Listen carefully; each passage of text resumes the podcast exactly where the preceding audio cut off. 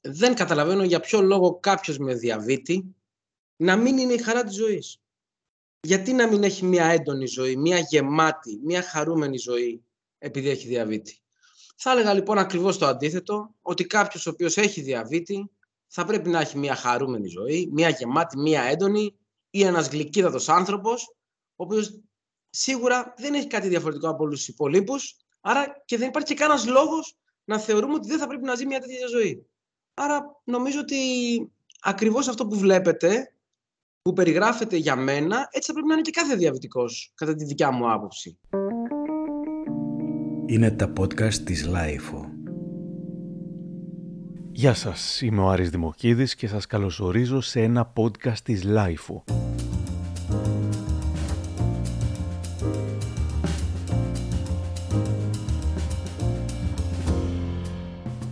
Σήμερα θα μιλήσουμε με έναν επιτυχημένο επιχειρηματία και εξαιρετικά δραστήριο άνθρωπο, τον κύριο Αλέξανδρο Χριστοδούλου, ο οποίος τυχαίνει να έχει και διαβήτη, τύπου 1. Είναι ενδιαφέρον το πώς καταφέρνει να είναι τόσο δραστήριος και αισιόδοξος και χαίρομαι που μοιράζεται μαζί μας τις εμπειρίες του και τον τρόπο σκέψης του. Το σημερινό μας επεισόδιο γίνεται με την υποστήριξη του συστήματος παρακολούθησης γλυκόζης FreeStyle Libre της Abbott.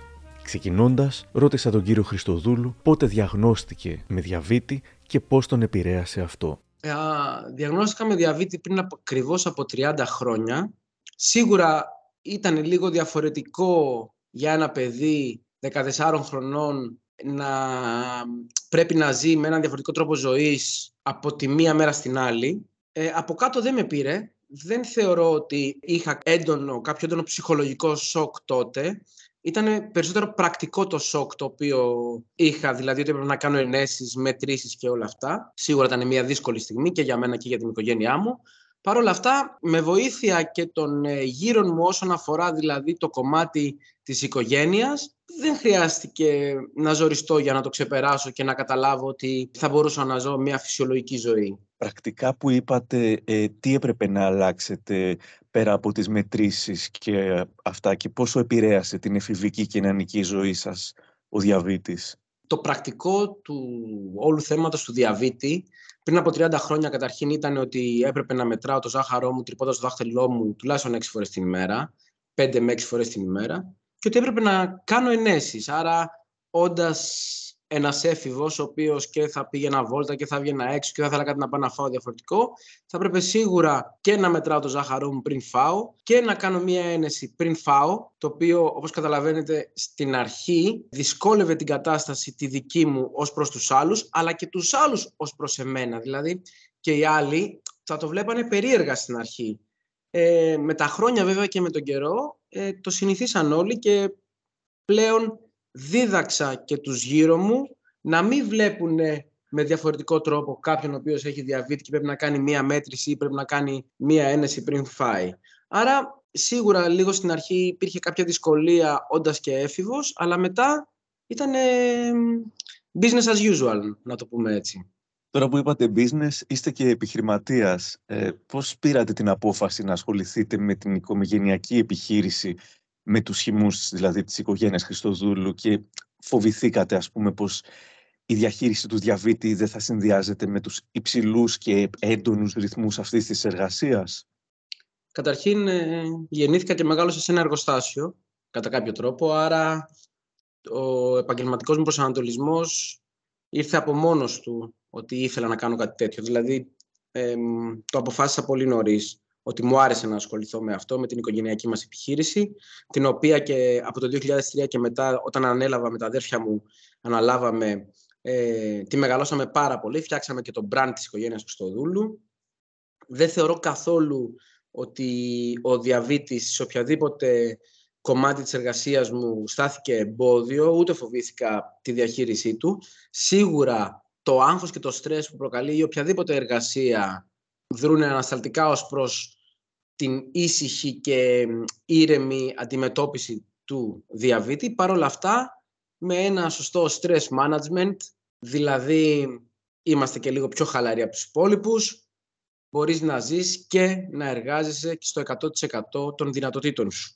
Αυτό είναι ο τρόπος που αντιμετωπίζω την εργασία και το άγχος και το στρες που προέρχεται μέσω αυτής, σε συνδυασμό με τον διαβήτη μου, τον οποίο θέλοντας και μη έχω παντρευτεί.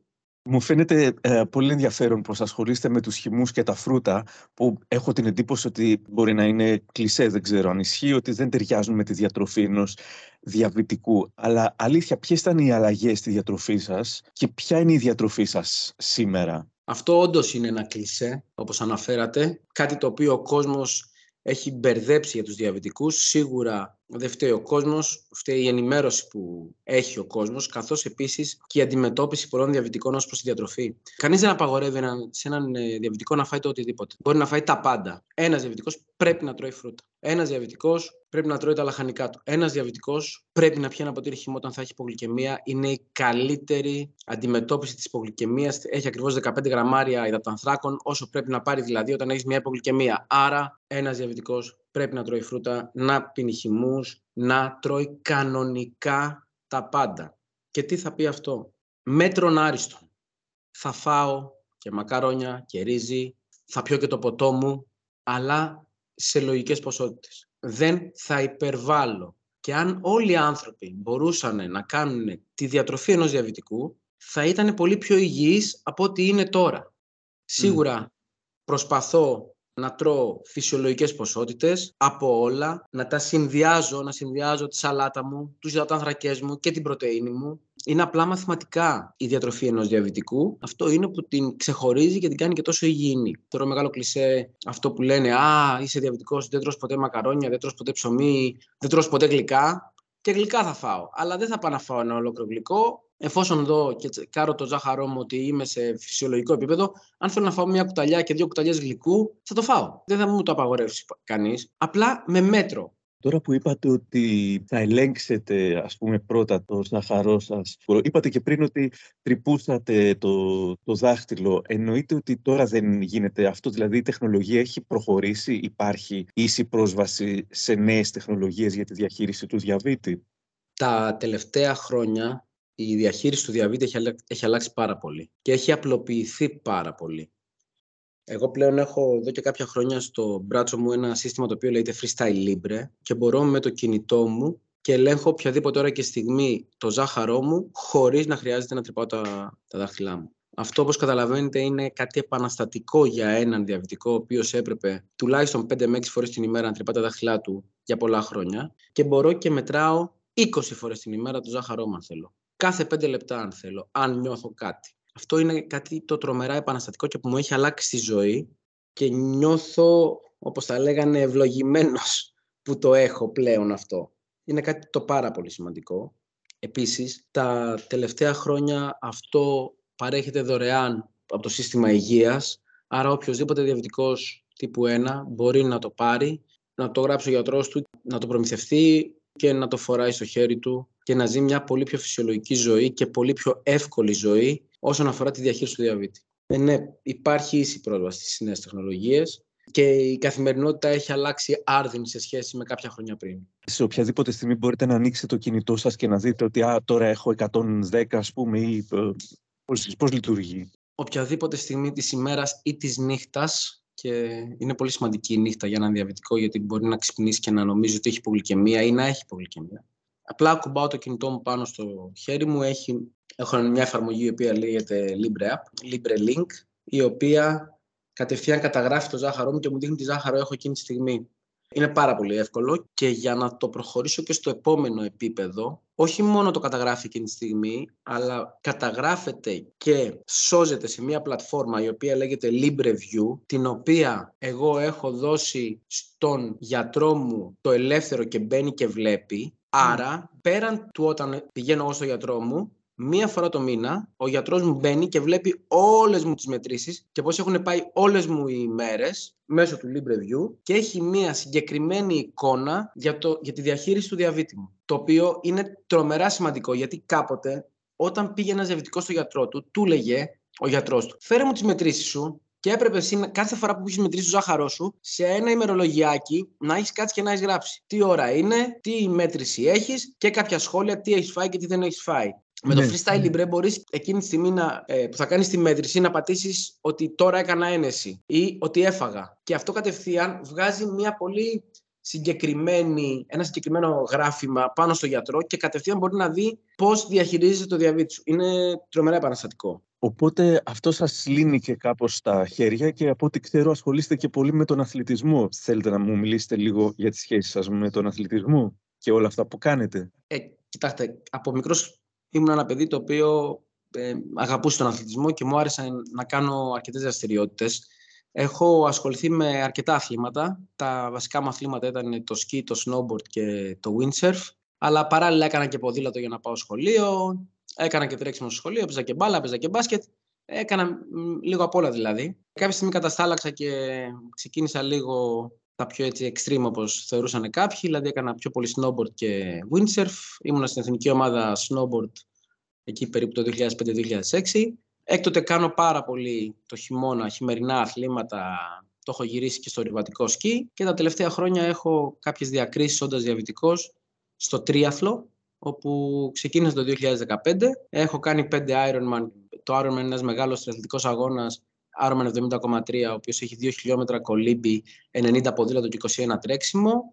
Και το κάνω αυτό και για το καλό της υγείας μου, αλλά και για να δείξω στους άλλους διαβητικούς ότι δεν υπάρχουν όρια και ότι μπορούμε να κάνουμε τα πάντα και πρέπει να γυμναζόμαστε, ότι μας κάνει καλό. Σαφώς δεν είναι ο αγώνας το σημαντικό, ότι θα κάνω εγώ 5,5 ώρες αγώνα και πώς μπορώ και κάνω 5,5 ώρες αγώνα και 6 και 6,5 και 7 ή ότι τρέχω ένα μαραθώνιο ή ένα μαραθώνιο βουνού. Το σημαντικό είναι η προετοιμασία και η καθημερινότητα που σου αναγκάζεσαι να κάνεις βάζοντας ένα τέτοιο στόχο, διότι μετά πρέπει να κάνεις σχεδόν κάθε μέρα προπόνηση, μισή, μία ώρα, μία μισή, δύο ώρες, ανάλογα το χρόνο που μπορείς να διαθέσεις και τις δραστηριότητες που κάνεις και το πόσο καλό σου κάνει αυτό. Γιατί αυτή η συνεχόμενη άσκηση κάνει πάρα πολύ καλό και για το διαβήτη, αλλά και στην ψυχολογική πλευρά ενός ανθρώπου με διαβήτη, γιατί και σε χαλαρώνει, έχεις έκρηση ενδορφίνης, νιώθεις πολύ καλύτερα. Κανένας άλλωστε δεν έχει μετανιώσει για μια προπόνηση που έκανε παρά για μια προπόνηση που δεν έκανε. Άρα το οτιδήποτε κάνω μέσα στη μέρα μου με βοηθάει μέσω του αθλητισμού να ζω μια καλύτερη ζωή, την ποιότητα της ζωής μου να την έχω φέρει σε πολύ καλύτερο επίπεδο. Θεωρώ πολύ μεγάλο κομμάτι της ζωής μου τον αθλητισμό, μαζί με την οικογένειά μου βέβαια και την εργασία μου, αλλά δεν λείπει ποτέ από το τραπέζι, όπως λέμε, ο αθλητισμός μέσα στη μέρα. Έστω και μισή ώρα, κάτι θα κάνω και πάντα θα βρω χρόνο. Έστω και μετά το φαγητό, θα πάω να περπατήσω μισή ώρα ή αλλιώς, αν έχω κάποια συγκεκριμένη προπόνηση, θα πάω να κάνω αυτό. Πριν που είπατε για την ψυχολογία, σας παίρνει ποτέ από κάτω? Η ζωή είναι ένας κύκλος. Έτσι είναι και η ζωή ενός διαβητικού. Κανένας δεν μπορεί να είναι συνέχεια χαρούμενος. Σαφώς και υπάρχουν στιγμές που με παίρνει από κάτω.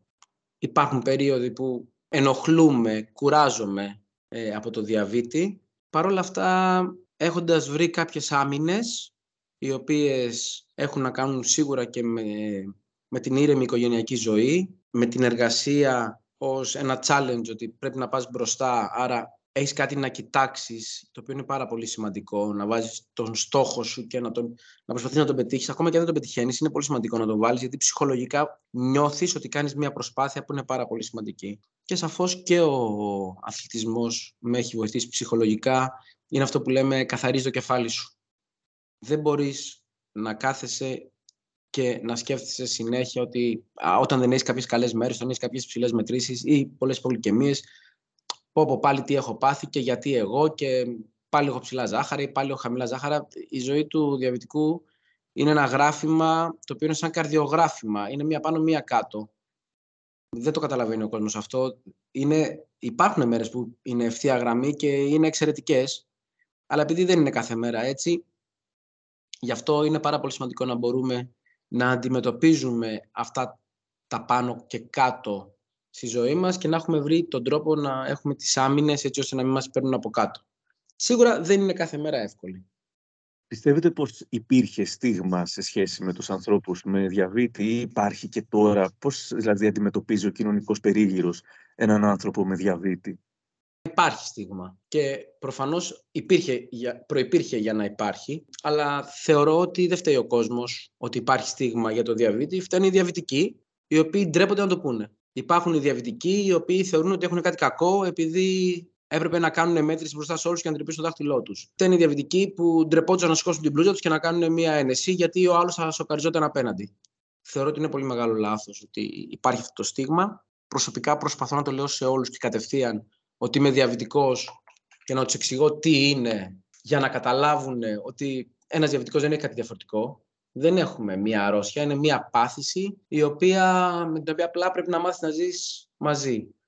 Καλό είναι και οι γύρω σου να μάθουν να ζουν με αυτό. Sorry αν τους σοκάρουμε, αλλά δεν με νοιάζει. Θεωρώ πάρα πολύ σημαντικό να βλέπει ο άνθρωπος ο οποίος έχει διαβήτη τη ζωή του ότι είναι φυσιολογική, όπως θα την έβλεπε και οποιοδήποτε άλλος άνθρωπος ο οποίος... Μιλάμε τώρα για το διαβήτη, αλλά υπάρχουν και πάρα πολλές άλλες μορφές παθήσεων και ασθενειών οι οποίες υπάρχουν δίπλα μας. Αν βλέπουμε και στιγματίζουμε το διαβήτη, θα ήταν πολύ άσχημο να στιγματίσουμε και όλα τα άλλα. Άρα θεωρώ ότι είναι και στο χέρι μας να ξεπεράσουμε αυτό και ως διαβητικοί να εκπαιδεύσουμε τον κόσμο γύρω μας να μην μας βλέπει με διαφορετικό μάτι. Ποια είναι η μεγαλύτερη παρανόηση ή σαχλαμάρα ή αγένεια ακόμα που έχετε ακούσει από κάποιον για εσάς σε σχέση με το διαβήτη? Κατά καιρούς έχω ακούσει χαζομάρες. Η μεγαλύτερη παρανόηση που όταν ήμουν μικρός άκουσα είναι ότι κάποιος είπε ότι έχεις διαβήτη, έχεις και έντονα ψυχολογικά προβλήματα. Και ήμουν πιτσιρικάς τότε, θα ήμουν γύρω στη Δευτέρα Λυκείου, άρα αυτό με είχε πειράξει πάρα πολύ. Δεν μπορούσα να καταλάβω τι εννοεί. Προφανώς αυτός που το είπε είχε πιο έντονα ψυχολογικά προβλήματα από μένα, αλλά αυτό ήταν κάτι που θυμάμαι που μου είχε πειράξει τότε. Γενικώς υπάρχει μία αμάθεια περί του διαβήτη. Αυτό που είναι το πιο κουραστικό είναι αυτό που σου λένε όλοι, αν το έχει η γιαγιά μου, ας πούμε, το έχει μια θεία μου, γιατί δεν μπορούν να καταλάβουν τη διαφορά μεταξύ διαβήτη 1 και τύπου 1 και διαβήτη τύπου 2. Εντάξει, το κλασικό που ακούω συνέχεια είναι ότι δεν κάνω αυτά, τρώω γλυκά. Ναι, προφανώς δεν κάνω γλυκά, ας πούμε, hello. Αλλά αυτό, δεν έχω ακούσει πάντως καμία έντονη χοντράδα μέχρι στιγμής. Πλέον νομίζω ότι άμα την ακούσω θα απαντήσω με πολύ χιούμορ πάντως. Έχετε δύο παιδιά, ανησυχείτε μήπως εμφανίσουν διαβήτη? Υπάρχει θέμα κληρονομικότητας? Είμαι τελείως άσχετος, γι' αυτό σας ρωτάω. Δεν υπάρχει θέμα κληρονομικότητας στο διαβήτη που ένα. Δεν ανησυχώ μήπως πάθουν διαβήτη. Ανησυχώ πιο πολύ για τα παιδιά των φίλων μου μήπως πάθουν διαβήτη. Γιατί τα δικά μου τα παιδιά έχουν μάθει να ζουν με ένα διαβητικό μέσα στο σπίτι. Έχουν καταλάβει πώς πρέπει να ζεις. Έχουν δει ποια είναι η καθημερινότητα ενός διαβητικού. Άρα, εάν ομιγένει το παθαίνανε διαβήτη, θα μπορούσαν πολύ πιο εύκολα να το αντιμετωπίσουν. Σε αντίθεση με όλα τα άλλα παιδάκια που βλέπω γύρω μας, όπου ζουν σε ένα υπερπροστατευτικό περιβάλλον και δεν γνωρίζουν πράγματα έξω από έναν συγκεκριμένο μικρό κόσμο που έχουν, και φυσιολογικό είναι σε κάποιο βαθμό αυτό, αλλά παράλληλα θα ήταν πολύ πιο δύσκολα για αυτά να αντιμετωπίσουν μια τέτοια κατάσταση. Θέλησα να πάρω και την άποψη της συζύγου του, της Φωτεινής, η οποία μου μίλησε για το πόσο δύσκολο ή όχι είναι να ζεις με έναν άνθρωπο με διαβήτη. Λοιπόν, με τον Αλέξανδρο είμαστε μαζί 13 χρόνια και θα σας πω την πρώτη φορά πώς γνωριστήκαμε.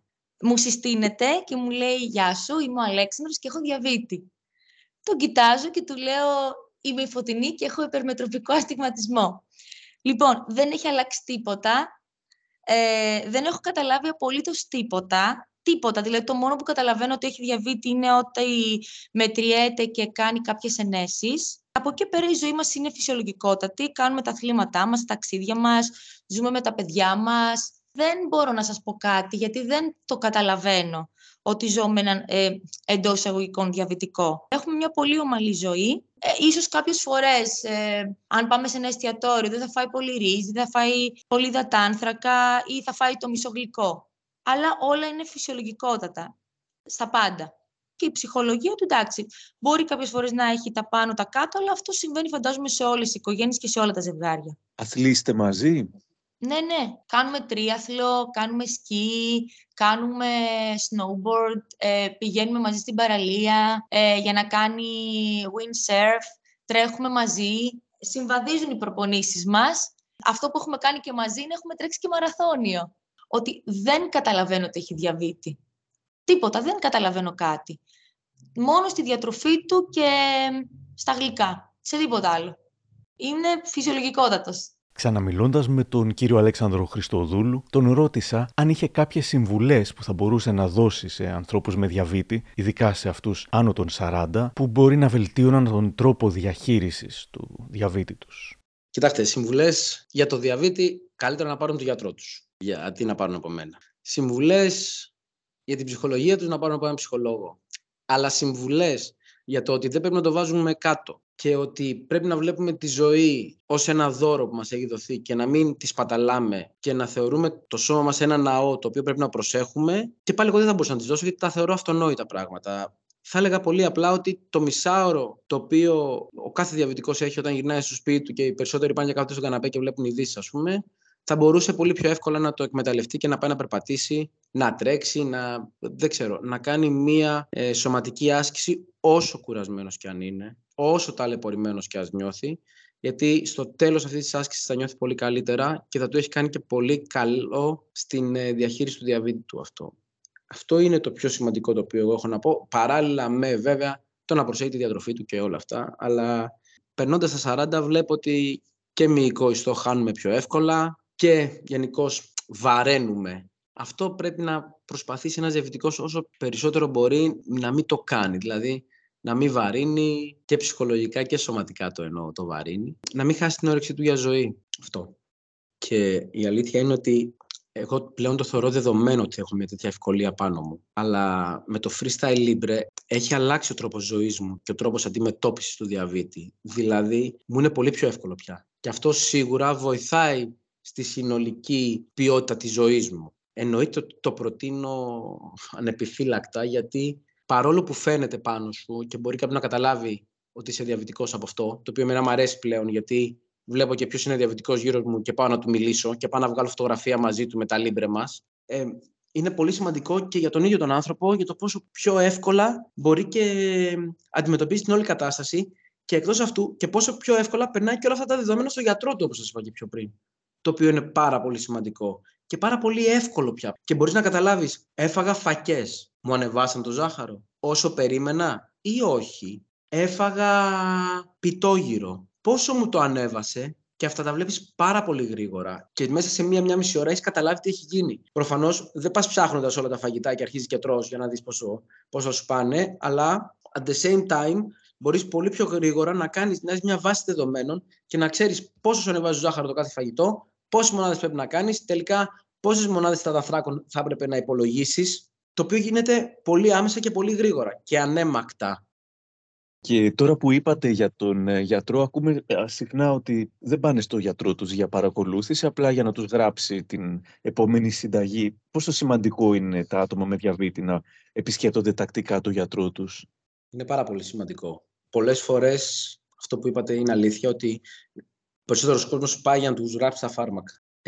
Οι γιατροί ενημερώνονται συνέχεια και για νέες πρακτικές και για νέες τεχνολογίες και για νέα φάρμακα. Εάν δεν πας στο γιατρό σου να συζητήσεις το πρόβλημά σου, να συζητήσεις αυτό που θέλεις και να τον ακούσεις σε αυτά που έχει να σου πει για μια νέα τεχνολογία, για ένα νέο φάρμακο, δεν μπορείς να περάσεις στο επόμενο στάδιο. Γι' αυτό και θεωρώ πάρα πολύ σημαντικό μια έντονη επικοινωνία με τον γιατρό, συχνή, και η επίσκεψη στον γιατρό να είναι ουσιαστική. Να μην είναι μόνο μία φορά το τρίμηνο για να σου πάει να σου γράψει τις τριμηνιαίες ινσουλίνες σου, για παράδειγμα. Είναι πάρα πολύ σημαντικό. Κύριε Χριστοδούλου, τελικά ο διαβήτης είναι ένα εμπόδιο ή είναι κάτι με το οποίο μαθαίνει κανείς να ζει? Εάν θεωρούσαμε ότι ο διαβήτης ήταν ένα εμπόδιο, δεν θα ήμασταν τώρα εδώ να κάναμε αυτή την κουβέντα καταρχήν. Σαφώς και είναι κάτι το οποίο μαθαίνεις να ζεις. Πρέπει να μάθει κάποιος να αγαπάει το διαβήτη του. Εγώ αυτό το λέω πάρα πολύ συχνά. Εάν τον βάλεις αντίπαλό σου και τον μάχεσαι, απλά θα χάσεις. Είναι σαν να μιλάς με κάποιον με χαμηλότερη νοημοσύνη και να πέσει στο επίπεδό του. Θα σε κερδίσει επειδή είναι εντός έδρας. Το ίδιο πράγμα είναι και με το διαβήτη. Ο διαβήτης θέλει να τον πιάσεις από το χέρι και να πορευτείς μαζί του για την υπόλοιπη ζωή σου. Και να δεις σε τι μπορεί να σε βοηθήσει και τι πρέπει να κάνεις εσύ έτσι ώστε να μην σε πολεμάει κι αυτός. Γιατί ο διαβήτης σου μαθαίνει πράγματα, σε βάζει να έχεις στόχους, να είσαι εγκρατής. Αυτά είναι κάποιες αξίες τις οποίες πολλοί κόσμος δεν τις κάνει καθόλου, δεν τις έχει. Αν όμως πάθουν διαβήτη, θέλοντας και μη, για να έχουν μια φυσιολογική ζωή, θα πρέπει να μπουν στη ζωή τους. Άρα θεωρώ πολλές φορές ότι μπορεί να μας κάνει και καλό διαβήτης και να μας ανοίγει λίγο τα μάτια και να μας διδάσκει την αξία και την ομορφιά της ζωής, σε αντίθεση με ανθρώπους που τα θεωρούν όλα δεδομένα. Κάπου εδώ τελειώσαμε για αυτό το επεισόδιο που έγινε με την υποστήριξη του συστήματος παρακολούθησης γλυκόζης FreeStyle Libre της Abbott. Θα ήθελα να ευχαριστήσω πολύ τον κύριο Αλέξανδρο Χριστοδούλου αλλά και τη σύζυγό του Φωτεινή που μίλησαν στα podcast της LIFO με ειλικρίνεια και κέφι. Καλή συνέχεια!